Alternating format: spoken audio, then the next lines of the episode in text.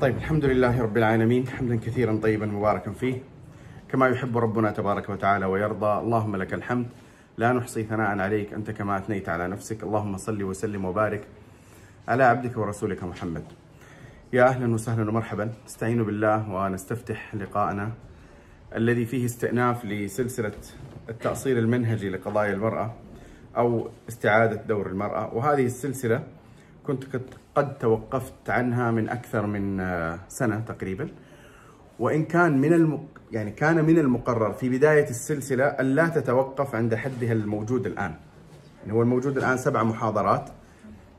كانت الفكرة بعد أن أنهي جانب التأصيل أن أنتقل إلى جانب الشبهات والرد عليها المتعلقة بالمرأة. ومكانة المرأة في الإسلام وما إلى ذلك. و لكن وجدت حقيقة أن ما قدمته في تلك السلسلة في تلك الحلقات وجدت أنه كاف وأنه من يعني يتقن معرفة الباب المرأة في الإسلام من الباب الإثباتي يكفيه للرد. ما يحتاج الإنسان يدخل في الردود التفصيلية وما إلى ذلك. لكن حقيقة استحسنت الآن أنه نلقي إطلالة على الجانب المظلم الجانب الآخر الجانب الذي يعني يثير الإشكالات والشبهات حول قضية المرأة وباب المرأة في الإسلام. وسأتناول هذا في عدة مجالس بإذن الله تعالى. هذا المجلس الأول سأتحدث فيه عن نقطة مركزية وهي أهمية الوعي بواقع أهمية الوعي بواقع المشكلات والشبهات المثارة حول باب المرأة في الإسلام. يعني عندنا بحر وزخم كبير جدا متدفق من التشكيك في قضية المرأة في الإسلام وهذا الزخم الكبير يحتاج إلى وعي يحتاج أن نعرف ما هو ما الذي يجري فيه. وسأتناول الوعي المتعلق به في ثلاثة نقاط أو في ثلاث نقاط. النقطة الأولى الوعي التاريخي. النقطة الثانية الوعي بالمصادر المولدة للإشكالات في باب المرأة في الإسلام. والنقطة الثالثة الوعي بأنواع الشبهات المثارة عن المرأة في الإسلام. ثلاثة ثلاث نقاط. الأولى نقطة تاريخية. الوعي التاريخي أو الوعي بتاريخ هذه الإشكالات المثارة على المرأة في الإسلام. النقطة الثانية نقطة متعلقة بالمصادر المولدة للإشكالات والشبهات. النعي ما هي ما أطرافها. والنقطة الأخيرة هي الوعي بحقيقة وطبيعة الشبهات المثارة على باب المرأة في الإسلام من الجهة التصنيفية نصنفها إلى أبواب أو إلى أقسام. يعني نريد أن نخرج من لقاء اليوم بإذن الله بحسن تصور للواقع. لكن التصور الذي سأقدمه اليوم هو تصور إجمالي. تصور إجمالي. يعني سآتي إلى وصف إجمالي هنا ووصف إجمالي هنا ووصف إجمالي هنا. قد يعتبره البعض تفصيليا لكن هو في الحقيقة إجمالي. الوصف التفصيلي أفكر أن أفرد له أشياء في المحاضرات القادمة بإذن الله تعالى. فقد أفرد محاضرة كاملة فقط للقضية التاريخية. يعني تاريخ الحركات النسوية تاريخ حركات تحرير المرأة تاريخ كذا إلى آخره.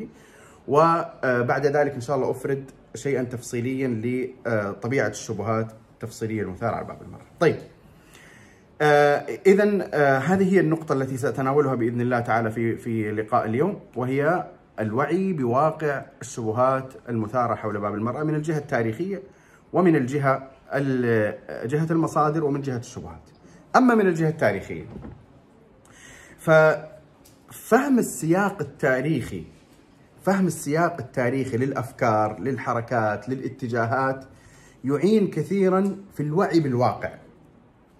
يعني الآن أنت أمام واقع معقد وفيه مشكلات كثيرة سواء في باب المرأة في الأبواب الفكرية بشكل عام في مختلف الأبواب في القضايا السياسية في الاقتصادية في كذا إلى آخره. إذا ما كان عند الإنسان وعي بالتاريخ الذي تسبب في تشكيل هذا الواقع فلن يستطيع أن يتعامل مع هذا الواقع بوعي كاف. أنا ما أقول أنه ما يستطيع أن يتعامل مع هذا الواقع أبدا فنحصر التعامل مع الواقع على من يعي بالتاريخ لا. ولكن لن يستطيع أن يتعامل مع هذا الواقع بصيغة كافية بصورة تامة بصورة يعني تكفي الإنسان ليحسن التعامل مع هذه الملفات وهذه الأبواب. طيب ما هي الجوانب الت... أو ما هي السياقات التاريخية التي يحتاج أن ننظر فيها؟ طبعا الآن لن ننظر فيها بس ما هي؟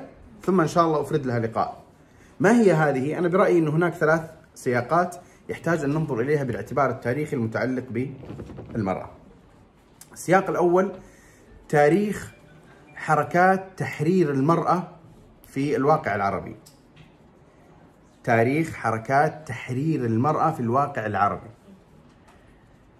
إحنا عندنا حركات آه، لتحرير المرأة.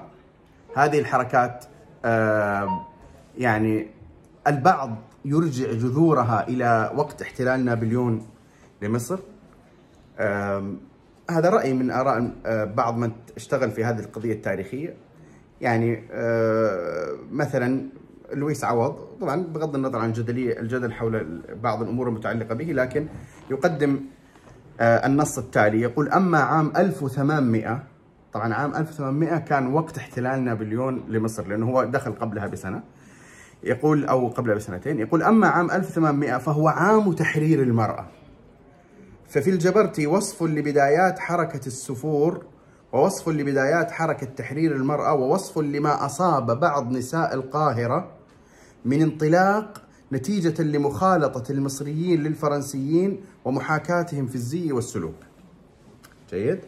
هذا هذا من الأقوال يعني في قضية بدايات حركة تحرير المرأة في وإن كانت حقيقة ليست حركة عند التحقيق هذه لا تعتبر حركة حقيقية لتحرير المرأة.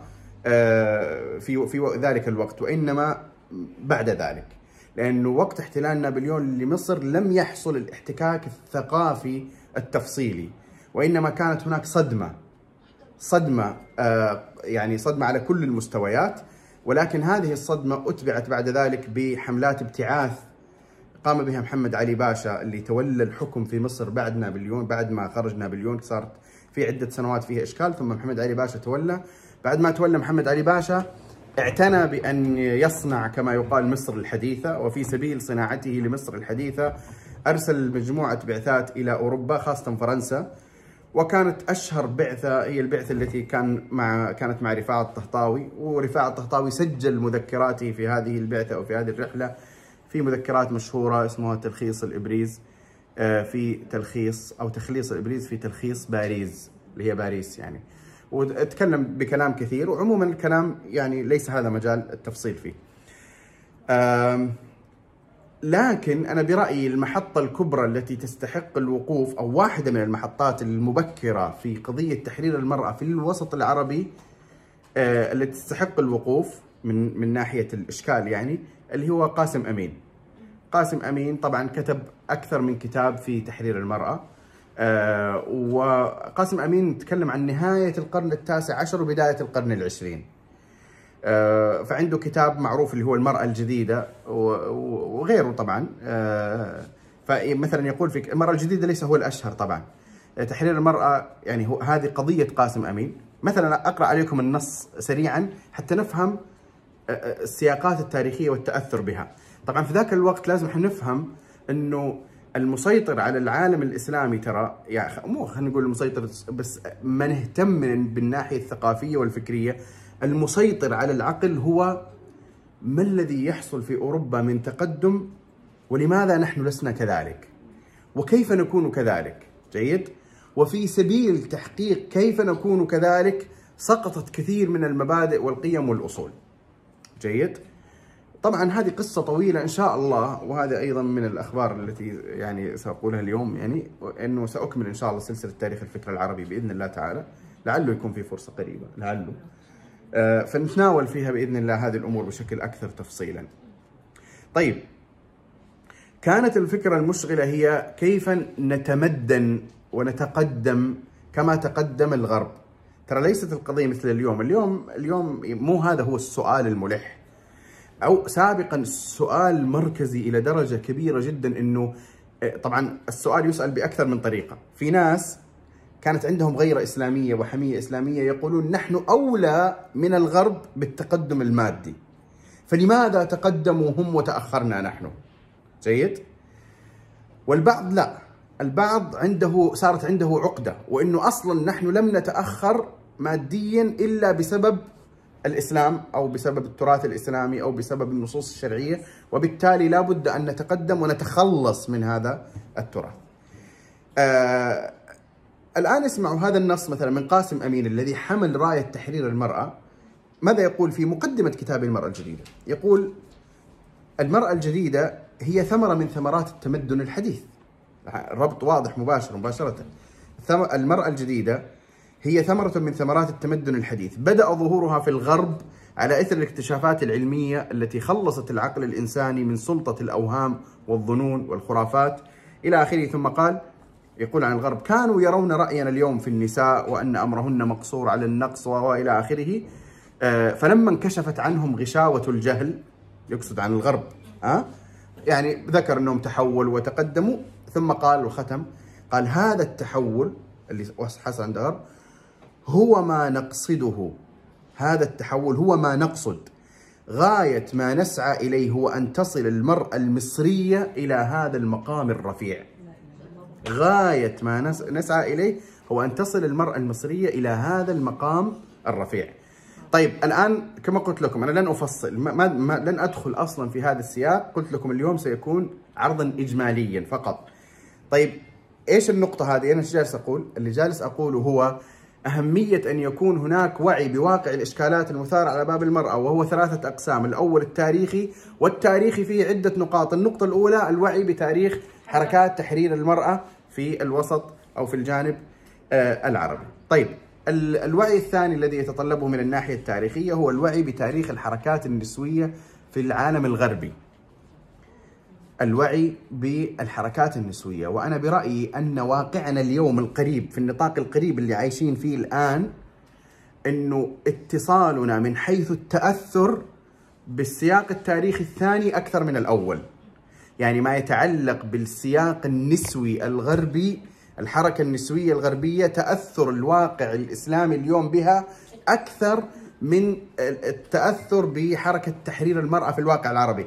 يمكن اللي مثلا يتذكر قبل مثلا 40 30 سنة 25 سنة كان بالعكس كان التأثر الأكبر هو بسياق حركات تحرير المرأة في الواقع العربي واليوم بالعكس اليوم عكس ذلك هو التأثر أكثر ما يكون بقضية تاريخ الحركة النسوية أو إشكالات الحركة النسوية في العالم الغربي.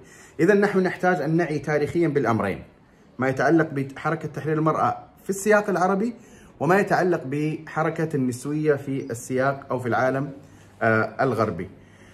والأمر الثالث الذي نحتاج أن يكون عندنا فيه وعي تاريخي وإن كان هذا صعب أن يحصل لأنه كلتا النقطتين السابقتين فيها مراجع تاريخية معروفة آه، أما النقطة هذه فهي يعني صعب أن يصل الإنسان إليها إلا ب يعني خلينا نقول جولة تفصيلية على كثير من المعالم والمراجع آه، وهي الوعي بتاريخ أو ما يتعلق بالعادات الاجتماعية والعادات الخاطئة المتعلقة بباب المرأة في وسط المجتمعات الإسلامية. يوجد عادات معينة هذه العادات ترسخت بطريقة معينة فصارت سنة ربما في بعض المجتمعات وهذه العادات كانت من المنافذ التي تم الدخول من خلالها للتشكيك في باب المرأة في الإسلام ومكانة المرأة في الإسلام وبالتالي هذا مما يعني يتطلب لمن يدرس باب المرأة يتطلب أن يكون عنده وعي بهذه آه، القضية. طيب طيب. النقطة الثانية. النقطة الثانية. الآن إحنا تكلمنا من الناحية التاريخية آه، يعني فقط إشارة سريعة إلى الناحية التاريخية كما قلت هذا يحتاج إن شاء الله تفصيلاً. النقطة الثانية التي تحتاج إلى وعي بواقع الشبهات هي نقطة المصادر المولدة للشبهات والإشكالات. المصادر المولدة للشبهات والإشكالات. ما هي المصادر المولدة للإشكالات والشبهات؟ بطبيعة الحال لما أتكلم عن مصادر ما أتحدث عن أدوات حسية. يعني ما أتكلم مثلا مثلا الإعلام شبكات التواصل. لا لا أنا أتكلم المصادر من حيث المرجعيات الفكرية من حيث التصنيفات الفكرية. ما هي المصادر التي يمكن أن مو التي يمكن التي بالفعل هي تقوم بضخ هذه الإشكالات آه، الفكرية في باب آه، المرأة أنا قسمت المصادر آه، يعني هو ليس تقسيما شامل لكل المصادر ولكنه تقسيم يشمل مجموعة مهمة من المصادر من حيث الناحية الفكرية وفي نفس الوقت مما له خلينا نقول تأثير اليوم في في واقع ملف المرأة من حيث الإشكالات والشبهات. المصدر الأول وهو مصدر يمكن تقسيمه إلى ثلاثة مصادر مختلفة، لكني جمعتها في مصدر واحد باعتبار إنها متقاربة في طبيعة الإشكالات التي تطرح. المصدر الأول هو المصدر الاتجاهات الإلحادية والنسوية الخالصة العلمانية والاتجاهات العلمانية عموما يعني سواء علمانية نسوية أو علمانية عامة هذا هذا بو هذه بوابة إشكالات متدفقة تدفقت سابقا ولا تزال تتدفق في توليد الإشكالات المثارة على باب المرأة في الإسلام. آه، فمثلا الذي يناقش الملحدين اليوم هو جزء من نقاش جزء من النقاش الذي يتم معهم هو نقاش عن باب المرأة، عن قضية المرأة في الإسلام. وهذا موجود في الواقع بشكل كبير جدا الذي يناقش العلماني العلمانيين والليبراليين. هناك ملفات متعددة في ملفات سياسية في ملفات آه، تاريخية في ملفات. ومن جملة الملفات التي يحدث فيها النقاش والإشكال هو ملف المرأة. وبطبيعة الحال لما نقول النسوية فالملف الأكبر والأساس هو ملف المرأة. طبعا أنا ذكرت النسوية هنا النسوية العلمانية الخالصة لأنه هناك مصدر آخر آه، وهو المصدر الثاني آه، المصدر الثاني لتوليد الإشكالات. وهو النسوية يمكن أن نسميها بالنسوية المتأسلمة أو يعني أي جملة ممكن أن تعبر عن هذا المعنى. يوجد اتجاهات نسوية أو تأثر بالباب الأول المصدر الأول. إحنا عندنا المصدر الأول هو قلنا المصدر الصريح. طبعا المصدر هذا الصريح آه، في هناك ملاحظاتان سريعتان. المصدر الأول تمام؟ الملاحظة الأولى إنه إن ذلك المصدر الأول يعتبرون هذا الباب باب المرأة بوابة أساسية للطعن في أساس الإسلام. بوابة للطعن في أساس الإسلام، جيد؟ الأمر الثاني ينطلقون من خلفيات لا تعترف بمرجعية الوحي أصلا. لا تعترف بمرجعية الوحي، يعني هو عنده خلاف معك في المرجعيات الأصلية أصلا. ملحد جالس يتكلم معك في باب المرأة ما في مجال إنك تقول له يعني كذا إلى آخره. وهكذا نسوية علمانية أو العلمانية الخالصة فهو يختلف معك في أساس المرجعية الكبرى التي تنطلق منها. هاتان ملاحظتان متعلقتان بالمصدر الأول. المصدر الثاني متأثر بطريقة أو بأخرى بالمصدر الأول ولكن يختلف عنه بأنه يعترف بمرجعية الوحي ولا ينكرها. النسوية المتأسلمة لا تنكر مرجعية الوحي لا تقول أنا أنا لا أؤمن بالقرآن. جيد؟ ولكن يكون هناك إشكال في آه، تفسير النص القرآني في طبيعة فهم الإسلام آه، الثقافة الغالبة ضاغطه عليهن ضغط ضغطا آه، بحيث إنه طبعا ما بقول عليهن فقط لأنه هذا الاتجاه اتجاه فيه رجال وفيه نساء ليس خاصا بالنساء يعني النسوية المتأسلمة أو التأثر بهذه الأفكار يوجد رجال يتبنون مثل هذه الأفكار. آه هذا هذا المصدر هو من المصادر الخطرة والتي تتطلب وعيا كبيرا في طبيعة التعامل معها المصدر الثالث المولد للإشكالات آه، على باب المرأة هو مصدر الذكورية. مصدر الذكورية بعكس النسوية تماما. وهو مصدر حقيقي يعني مصدر موجود اليوم ومؤثر كثيرا في توليد الإشكالات والشبهات على باب المرأة وملف المرأة. وهم ينقسمون إلى قسمين. قسم يكاد يكون ذكورية علمانيه، تكاد تكون ذكورية علمانيه، يعني تخيلوا آه، حتى النسوية فيها تقليد هناك وحتى الذكورية فيها تقليد، يعني في بعض الاتجاهات داخل الوسط الذكوري اتجاهات لا تعترف بالمرجعية الشرعية وفيها تأثر ببعض السياقات الغربية الذكورية. جيد؟ وهي موجودة. قد لا تكون هي الأظهر بطبيعة الحال، والأظهر هي ذكورية آه، من الأوساط الإسلامية أو الشرعية خلينا نقول. وهذه هي الأظهر وربما هي الأكثر احتكاكا معها. لكن البعض يعني لما تحصل أحيانا آه، سجالات ساخنة في شبكات التواصل في قضية المرأة يتفاجأ البعض أنه ممن يتبنون الذكورية أناس من كتاباتهم واضح أنه هو ما في أي مبادئ أخلاقية ما في أي مرجعية ما في. فالبعض يظن أن الذكورية دائما هم منطلقون من خلفيات شرعية. لا يوجد ذكورية منطلقين من خلفيات غير شرعية أصلا. جيد؟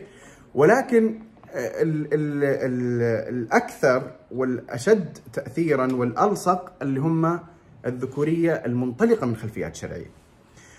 وهي آه، يعني هي هي خلينا نقول شخصيات آه، موجات موجودة آه، شيء منها طبعا هي درجات أيضا يوجد يوجد حالات متطرفة في قضية الذكورية التي بالفعل تحتقر المرأة وتظن أن هذا الاحتقار هو مقتضى الشريعة. جيد؟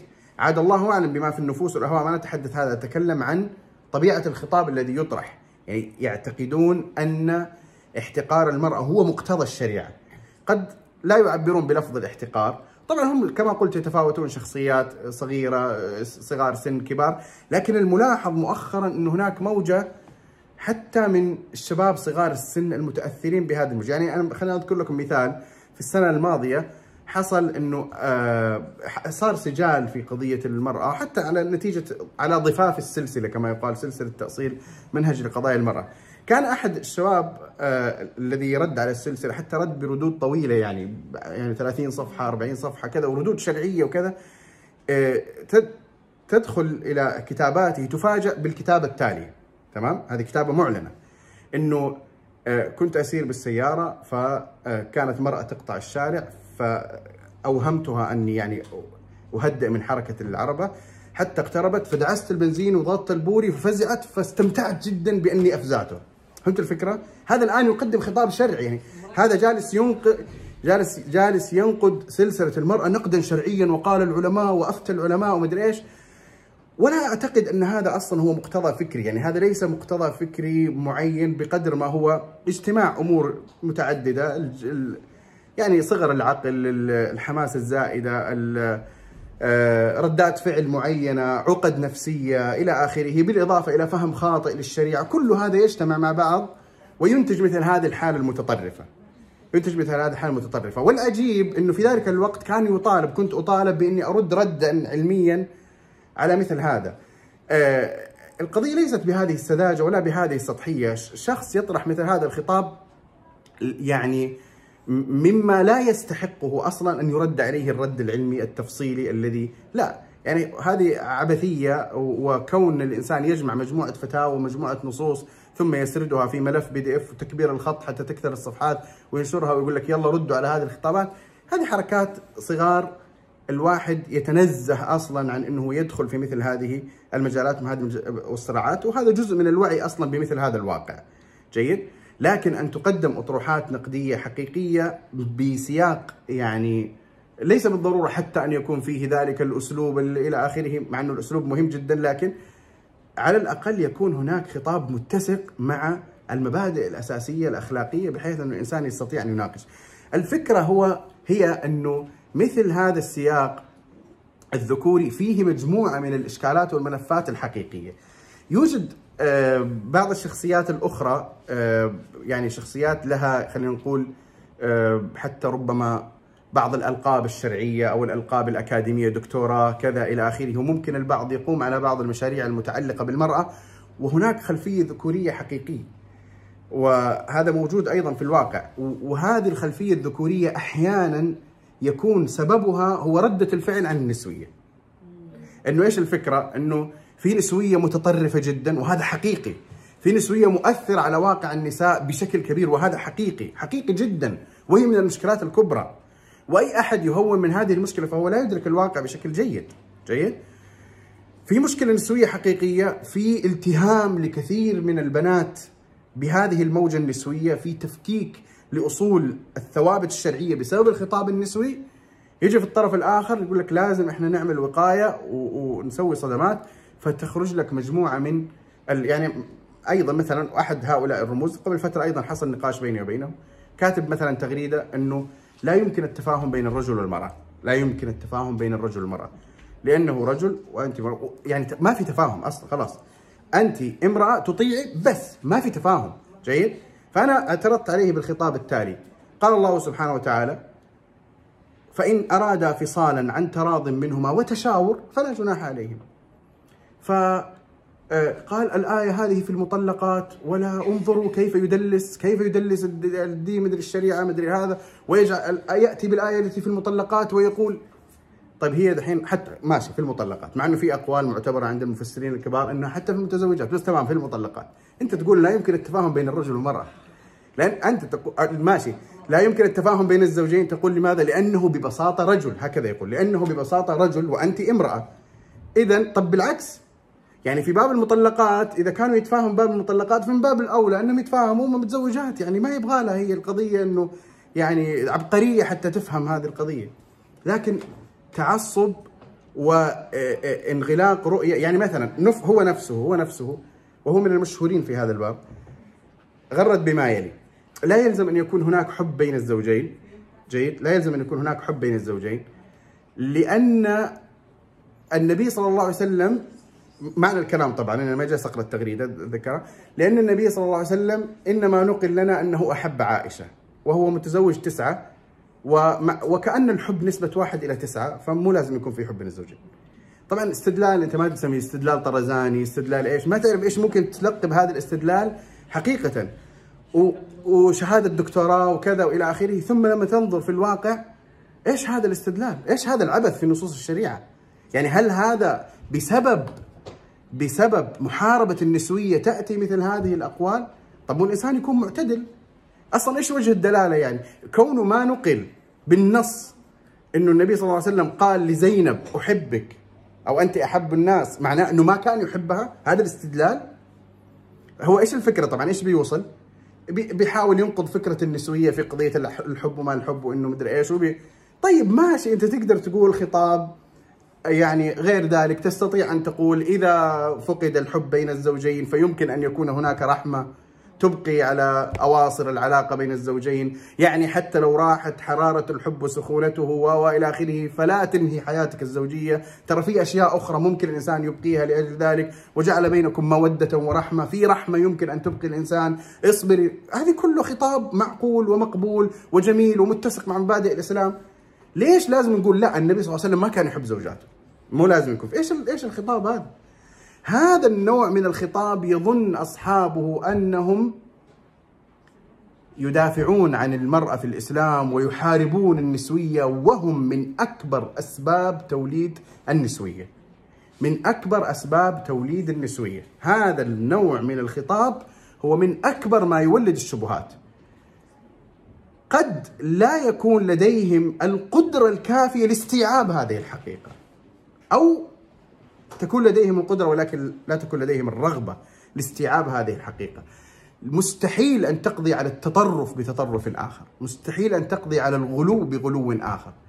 الغلو والتطرف يقضى عليه إذا كان سياقه فكريا علميا يقضى عليه بمثل هذا. هل يوجد أيضا أساليب أخرى؟ نعم يمكن أن تكون هناك أساليب أخرى. هذا يعني كل كل شيء له سياقه.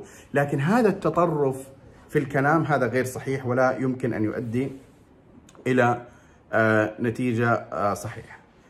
طيب إذا هذا المصدر الثالث من مصادر توليد الشبهات اللي هو مصدر الذكورية.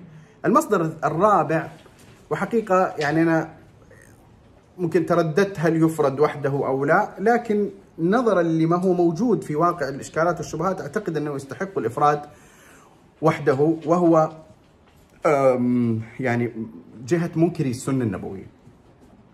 منكروا السنة النبوية. في اللي هو خلينا نسميهم ما يسمون أنفسهم القرآنيين. طبعا أنا ما أتكلم اللي عندهم شبهات حول السنة أتكلم القرآنيين اللي هو المنكرين الجاحدين. الاتجاهات المتأثرة بمجموعة من الشخصيات محمد شحرور أحمد عمارة فلان كذا إلى آخره. هذه الاتجاهات عندها إشكالات مختلفة في باب المرأة. مختلفة. طبعا هؤلاء هل نصنفهم بأنهم ملحدون يعني أقصد ينطلقون من خارج مرجعية الإسلام أم هم من داخل المرجعية الإسلامية بطريقة خاطئة؟ بلا شك هم من داخل المرجعية الإسلامية بطريقة خاطئة. جيد؟ يعني أقصد هم يعترفون مثلا من مرجعية القرآن وإن كان طريقة تعاملهم مع المرجعية القرآنية بين قوسين مضروبة رايحة فيها يعني لا, لا أصول لغوية لا أصول شرعية لا منهجية علمية ولا شيء. جيد؟ هؤلاء من جملة الأشياء التي يتبنونها يتبنون محاربة الحجاب في أساسه للمرأة. وهذا القول لا أعرفه لا, لا أعرف أنه موجود من قديم. ما أعرف أنه موجود من قديم. هذا القول أظن أنه من المفرزات الجديدة لاتجاهات منكر السنة اتجاهات القرآنية عندهم مجموعة نقاشات يظنون أنها نقاشات علمية وأنا أرى أنها تستحق النقاش العلمي لا باعتبار أنها معطيات علمية ولكن باعتبار أنها إشكالات وأطروحات جديدة تحتاج فقط سد الثغرة بحيث أن الإنسان يقدم. يعني مثلا من من ال... طبعا هذه الاشكالات لها أسباب، من الأسباب والمرجعيات إيه، إشكالية عدم الاتفاق على مرجعية في تفسير القرآن، مرجعية أقصد مرجعية لغوية مثلا، فيقول لك يعني مثلا من الأطروحات اللي يطرحها مثلا أحمد عمارة من المشهورين الآن إنه أصلا القرآن ما نزل باللغة العربية، نزل باللغة العربية.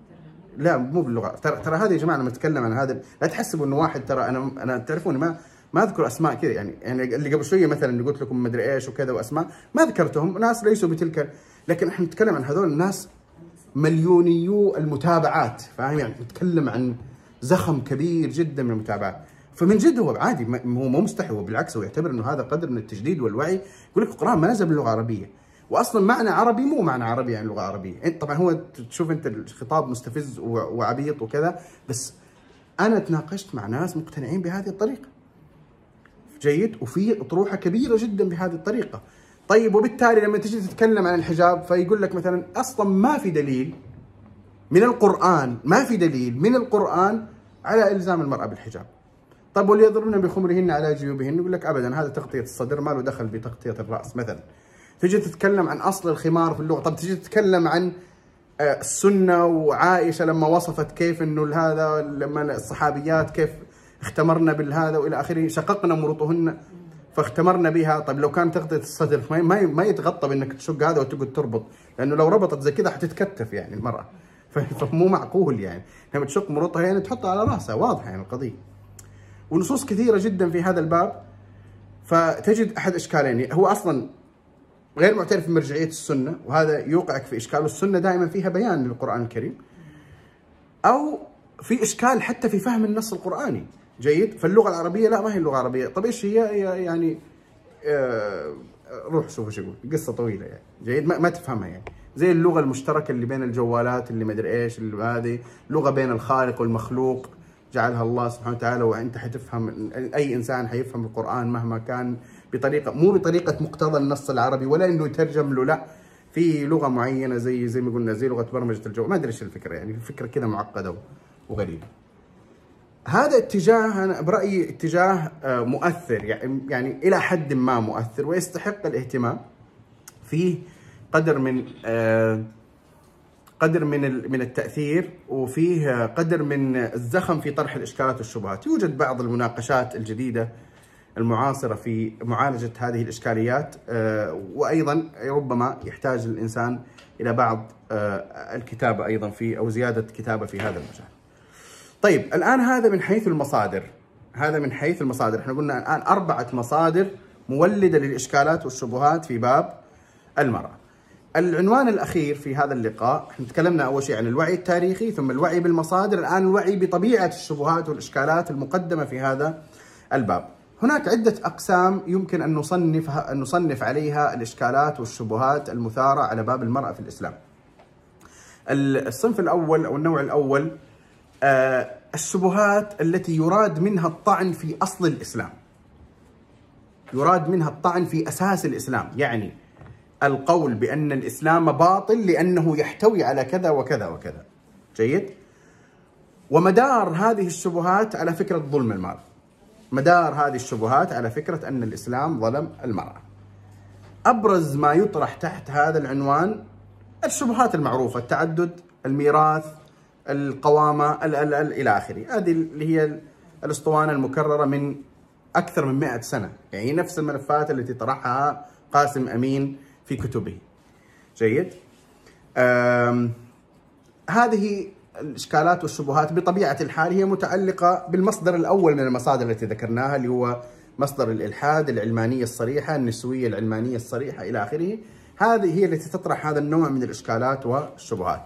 هذا النوع من الإشكالات والشبهات يعني فيه من البحوث والكتابات ما لا يحصى.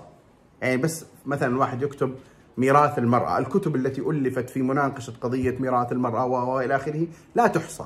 وهكذا في بقية القضايا التي تنتمي إلى هذا الإطار. وبالتالي ما أعتقد أننا نحتاج إلى كتابات مستقلة جديدة تتكلم عن هذه الإشكالات. قد نحتاج إلى يعني يحتاج من باب التعليم من باب كذا تلخيص بعض القضايا ادراجها ضمن كتب شاملة تريد أن إلى آخره.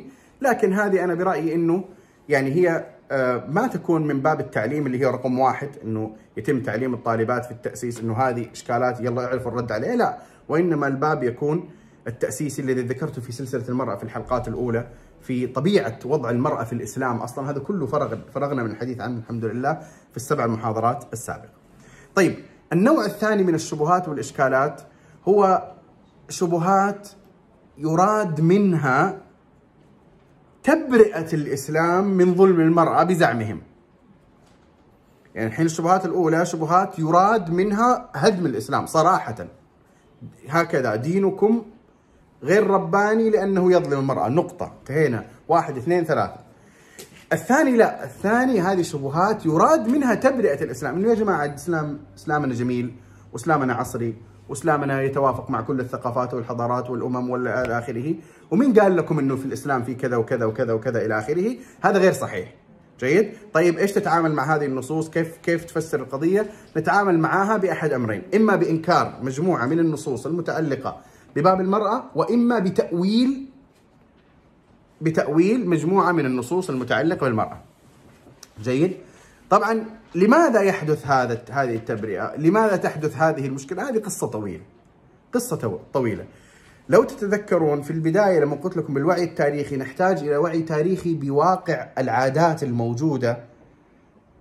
هو ليس فقط تاريخي وإنما وعي واقعي بالعادات الموجودة في التعامل مع ملف المرأة لأنه هذا الطبيعة في التعامل والمنتشرة في كثير من البيئات في في المجتمعات الإسلامية هي جزء لا يتجزأ من طبيعة عرض الإشكالات ومن الدوافع التي يتبناها البعض، يعني هل يوجد في الواقع في الواقع الاجتماعي في, في الواقع التطبيقي ظلم حقيقي يستحق تسليط الضوء عليه في طبيعة التعامل مع المرأة؟ الجواب نعم وبقوة وحقيقي. وليس هذا من باب يعني خلينا نقول تسكين الخواطر. لا حقيقي موجود. يوجد ثقافات خاطئة يوجد إشكالات في كثير من التطبيقات المتعلقة بهذا الملف وبهذا الباب. لما يحدث هذا هذه التطبيقات الخاطئة وأنت عندك نصوص شرعية معينة لما تجي البعض يظن أنه هذا النص الشرعي لأنه يشترك لفظا مع بعض ما يجري في الواقع. يظن انه الصورة التطبيقية لهذا النص هو ما يجري في الواقع. يعني الله سبحانه وتعالى ما يقول واللاتي تخافون نشوزهن فعظوهن واهجروهن في المضاجع واضربوهن. البعض يظن أنه هذه الصور اللي فيها كسر الرأس وتشج الوجه ومدري إيش هي هذه الصورة لهذا لهذه القضية. وإنه أصلا يعني هو الناس كانوا ماشيين بخير وسلام لما جاءت آية واضربوهن قام يضرب يعني. جيد هي ما هي كذا مو هذا هو مو هذه هي الشريعة. وبالعكس أي أحد يبغي ينطلق من النص الشرعي ستجد انه إنه هذه الآيات والأحاديث تعمل له تهذيبا. يعني كنت لما تجمع كل ما في الباب وتبغى تفهم القضية تعرف إنه طبيعة الملتزم بالنص القرآني والنص النبوي يصدر على مستوى من الأخلاق والقيم والقدرة على التحكم في النفس. ومعرفة السياقات الواعية التي ينزل فيها مثل هذه النصوص غير الإنسان الطائش الجاهل الغضب الغضوب العصبي اللي يبغى يكسر الدنيا في أي شغلة وهذا بعدين يقول لك قال الله تعالى واضربوهن. طب وانت جالس يعني أنت جالس يعني آه، تزين خيبتك وخيبة أخلاقك هذه بمثل هذه النصوص وهذه مشكلة.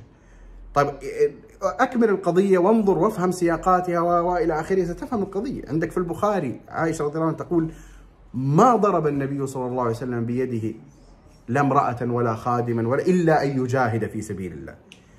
فكرة يعني طيب اجمع كلام الكذا إيش السياقات ولا تخافون نشوزهن إلى آخره. هنا تحت باب تبرئة الإسلام تجيك بعض الأطروحات، أطروحة يا جماعة ليست يعني ممكن يضحك الإنسان منها بس هي أطروحة يعني مشهورة جدا. آه كتبها أحد الكتاب يعني رحمه الله أحد المدافعين عن الإسلام في مرحلة ما قبل 30 40 سنة أو أقرب من ذلك. وهو رجل فاضل رحمه الله دافع عن الإسلام كثيرا فما ما في داعي أذكر اسمه يعني. لكن أعاد انتاجها إنتاج هذه الإشكالية واحد من الشباب الجدد من هذا الشباب هذول الفئة هذه. اللي هي فئة إنه التاثر بالثقافة الغربية والغالبة ومحاولة تبرئة الإسلام بزعمه من هذه النصوص. ونشرها في كتاب هذا الكتاب تصدر أكثر مبيعا في فترة من الفترات قبل ثمانية سنوات وعشر سنوات ربما الكثير ما يعرف الكتاب أصلا. آه إيش يقول؟ يقول واضربوهن هذا أصلا من إعجاز القرآن. جيد. إيش الفكرة؟ إنه الشخصيات الإنسانية مختلفة. في شو اسمه المازوخية والسايكوباثية والساديه والمدري إيش ولا كذا. فهي هذه الثلاث عقوبات منزلة حسب الشخصيات. ففي واحدة أصلا تستمتع بالضرب. جيد؟ فينزل عليها هذا النص تمام؟ فصارت هي مكافأة وليست معاقبة يعني. وصار في مدري إيش واما الساديه فواهجروهن في وكذا إلى آخره. هذا التفسير يعني ماشي أنت بتقنع فيه مين؟ أنت تريد تقنع به من يعني؟ أنت جالس تبرئ الإسلام الآن؟ لا تتبرأ من الإسلام بالهروب هذا لا. فسر النص بحقيقته وطبيعته وضعه في سياقه واجعل له حدوده وضوابطه و إلى آخره. أما تجعل القضية هكذا تعيد تفسير الإسلام بطريقة تهدم بها ثوابت الشريعة، ثوابت الشريعة من جهة أقصد إيش؟ ثوابت الشريعة هنا اللي هي فهم النص القرآني. هذا هذه الطبيعة أو واضربوهن اللي هو الضرب في الأرض. هذا نفسه الشخص صاحب الكتاب نفسه ألف كتاب ثاني أيضا أخذ في فترة الكتاب الأكثر مبيعا في معرض الكتاب في أحد الدول العربية في قبل أربع سبع سنوات تقريبا. آه، إيش كتب الكتاب الثاني؟ نفس نفس الفكرة التأويلية اللي هي تحت سلطة هذه الثقافة، لكنها هذه الثانية اسوء وأشد. قال لك طبعا تعرفوا كانت موجة الشذوذ والمثلية توها فإنه الإسلام طيب كيف هل الإسلام حارب هذا طب قوم لوط واضحة قصة قوم لوط في القرآن يعني وأشد عقوبة وكذا وإلى آخره فأقول لك آه شوف صح العقوبة هذه نزلت وهم بالفعل كانوا يفعلون ذلك الفعل ولكن لماذا عاقبهم الله سبحانه وتعالى؟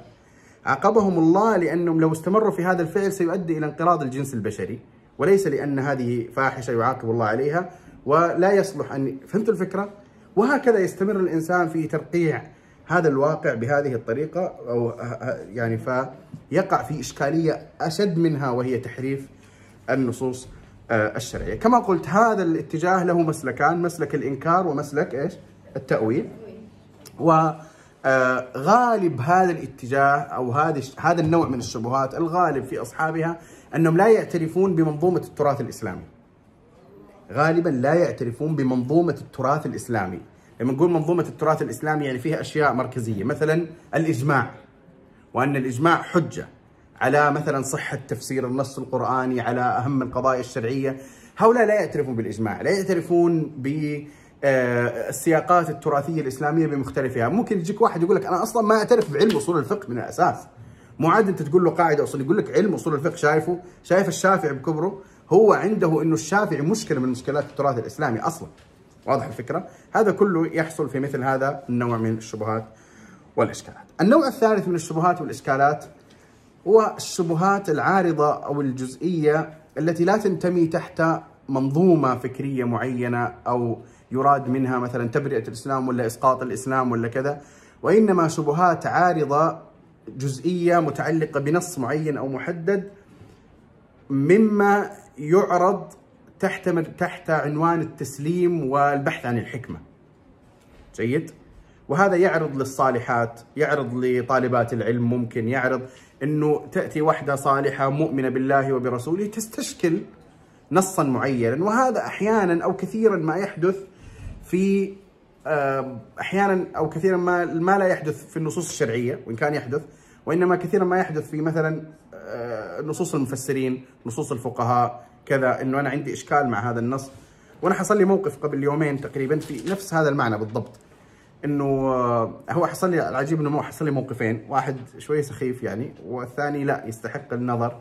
إنه واحدة أرسلت لي نصا من تفسير واحدة من من تفسير من كثير آه، لواحدة من آيات القرآن. وكان هذا النص آه، فيه يعني خلينا نقول خطاب شديد على المرأة. خطاب شديد على المرأة.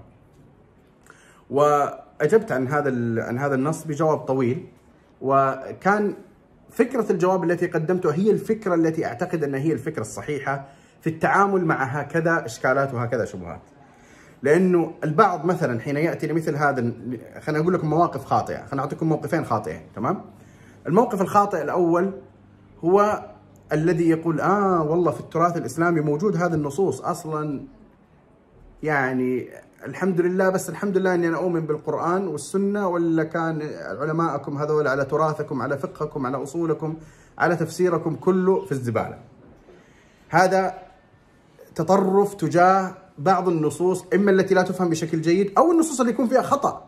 عادي يكون في خطأ من أحد العلماء في كتابة معينة في تفسير معين في رأي معين كذا فيحصل مثل هذا التطرف في التعامل مع مثل هذه النصوص هذا الموقف الأول الخاطئ جيد الموقف الثاني الخاطئ بعكس ذلك هو الذي يقول وهذا حصل حتى في هامش السجالات هو هامش السجالات اللي صار قبل سنة على سلسلة المرأة هذا مستودع للشواهد يعني.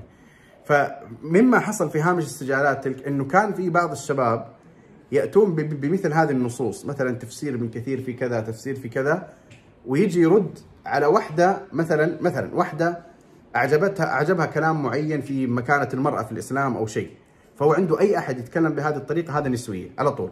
أو طبعا هم يلقبونها متدثره إذا كان ظاهره الصلاح يلقبونها متدثره فمباشرة يجي يقول لها انظري قال ابن كثير. ها تعترفي ها تؤمني يلا فكرة الامتحان هذا. فهي مسكينة يا إنها ما تعرف إيش الفكرة إيش كيف تجاوب عن هذا النص فتقع في إشكال أو إنها تحاول أن تدافع بأي طريقه وهذا هذا الموقف المتطرف الآخر وهو موقف موجود جيد. وأنا برأيي أن كلا الموقفين خاطئ وأن هناك طريقة واعية للتعامل مع هكذا. اولا اولا من أعظم الخطأ الذي يمكن أن يحدث هو التسوية بين كلام الله ورسوله وبين كلام المفسرين أو الفقهاء أو شيء. التسوية في هذا المقام هذه مصيبة. جيد؟ ولكن احذروا هذه لما أنبه على هذا الخطأ هذا لا يعني إنه نحن مثل المفسرين والفقهاء هم رجال ونحن رجال أصلا هم ما سووا شيء زايد عادي يعني. هم كتبوا عادي أنا بكرة أكتب لك كتاب نفس الشيء أصلا ما في فرق. أصلا كلهم غلط. فهمتوا انتبهوا القضية هذه. وإنما يجب أن ينظر الإنسان بنظرة يعني خلينا نقول متزنة في هذا السياق. أول اتزان أو أول أركان الاتزان هو عدم التسوية بين كلام الله ورسوله وبين كلام غيرهما. ولما تقول غير غير حين تقول غيرهما فهذه درجات.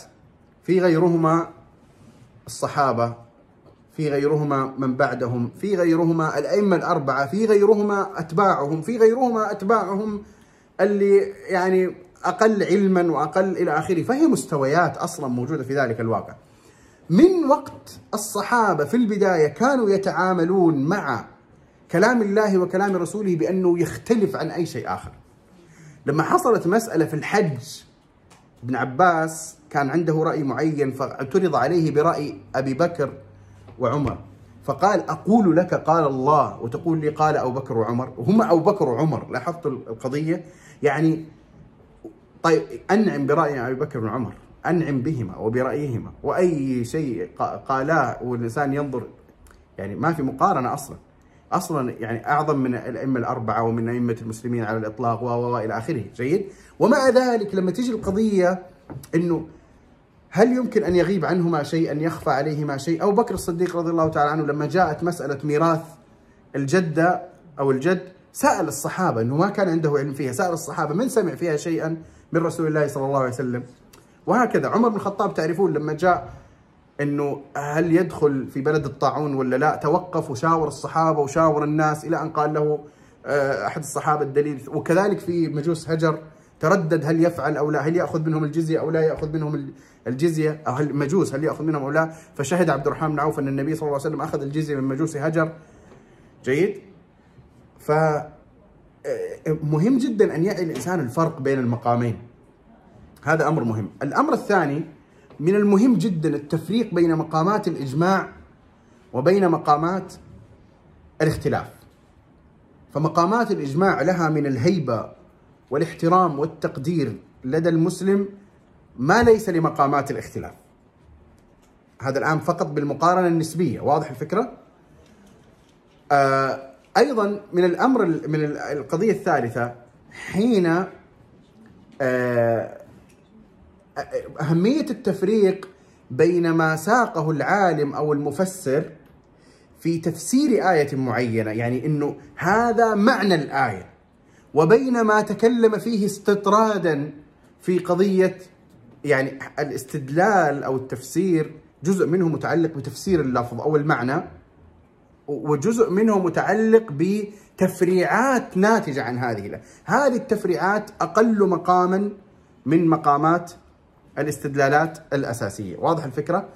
فهذه كلها مقامات ولعله إن شاء الله يأتي. يعني أنا واحد من المحاضرات القادمة بإذن الله تعالى سأتحدث فيها عن آه، مقدمات منهجية مقدمات منهجية للتعامل مع الشبهات المثارة في باب المرأة.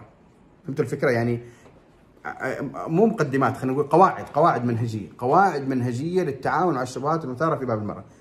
فهذا جزء منها في قضية التفريق بين المقامات المتعلقة بالأقوال. مثلا مثلا من من الأمثلة الحقيقية التي تحصل مثلا أن الله سبحانه وتعالى قال ولا تؤتوا السفهاء أموالكم التي جعل الله لكم قيام بعض المفسرين قال السفهاء هم الأولاد والنساء. جيد؟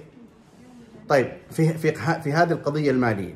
طيب الآن قاعدة التفريق بين مقامات الاختلاف ومقامات طب ترجع لإمام المفسرين. الإمام ما أتى مثله إلى اليوم في علم التفسير. الإمام الطبري رحمه الله يقول لك ولا يصح تفسير معنى الكلام يعني ولا يصح تفسير هذه الآية على النساء لأنه إذا أكملت الآيات ستجد أن الآيات تثبت التصرفات المالية للنساء لأنه الآية اللي بعدها أو بعد في نهاية الصفحة وابتلوا اليتامى حتى إذا بلغوا النكاح فإن آنستم منهم رشدا فادفعوا إليهم أموالهم. واليتامى ذكور وإناث فادفعوا إليهم أموالهم. هذا الدفع الأموال طبعا هي ولا تؤتوا أموالكم. هذا يدل على أن السياق ليس متعلقا بالنساء وإنما هو متعلق بالصغار الذين لا يحسنون التعامل مع القضية المالية. جيد؟ فالآن أحد أمرين. يا يجي واحد يقول أصلا ابن كثير ما يفهم في الدين وهو سبب المدري إيش وكذا وهذا خاطئ تصرف. أو شخص يقول ها انظر ماذا قال ابن كثير ترد ترد كلام الله ترد كلام هذا تفسير لكلام الله. الله سبحانه وتعالى قال ولا تؤتوا السفهاء. ابن كثير يقول لك سفهاء أموال النساء. يلا أنت يا متدثرة يا مدري إيش يا اللي ما تعرفي ما هذا. يلا هذا كلام ابن كثير. تردي كلام الله اللي فسر ابن كثير؟ جيد. طيب بكثير طيب من جرير أعلم من كثير واقدم من كثير وأعلم بالسلف من كثير وفسر لك الآية بسياق ال... فسر لك ال... ال... كل الآية عفوا اللفظة هذه بسياق الآيات وقال لك ما تشمل هذه القضية. فهمت الفكرة؟ هذه الآية بعينها أظنها من الصور التي التقطها البعض وكانوا يختبرون بها النساء. شوفوا الجهل والفتنة في الدين التي يحدثها بعض هؤلاء المتعصبون الذين خلاص خليني بس ساكت. طيب هذه الآن ثلاثة أنواع من الشبهات والإشكالات التي تعرض في باب المرأة. هذا تصنيف لهذه الثلاث إشكالات وإلا فهناك يعني أنواع أخرى يمكن أن تقال. طيب هذا الآن عرض مجمل كما قلت في بداية الدرس، هذه المحاضرة مجملة. لم أتكلم فيها عن أشياء تفصيلية وإنما تحدثت فيها عن أشياء مجملة، تحدثت فيها عن أهمية الوعي بواقع الشبهات من جهة التاريخ وتحدثت فيها عن ثلاثة أنواع ومن جهة المصادر تحدثت فيها عن أربعة أنواع ومن جهة أنواع الشبهات وتحدث فيها عن ثلاثة أنواع. آه، ختاما أسأل الله سبحانه وتعالى أن آه، يرزقنا الفقه في الدين وأسأل الله سبحانه وتعالى أن يرزقنا البصيرة. وأن يعفو عنا وأن يغفر لنا تقصيرنا وأسأل الله أن ينزل علينا رحمته وبركته وأن آه، يغفر لنا ويرحمنا وأسأل الله سبحانه وتعالى أن يهدي شباب المسلمين وبنات المسلمين ونسأل الله أن يقينا وإياهم الفتن ما ظهر منها وما بطن وصل اللهم على نبينا محمد وعلى آله وصحبه أجمعين.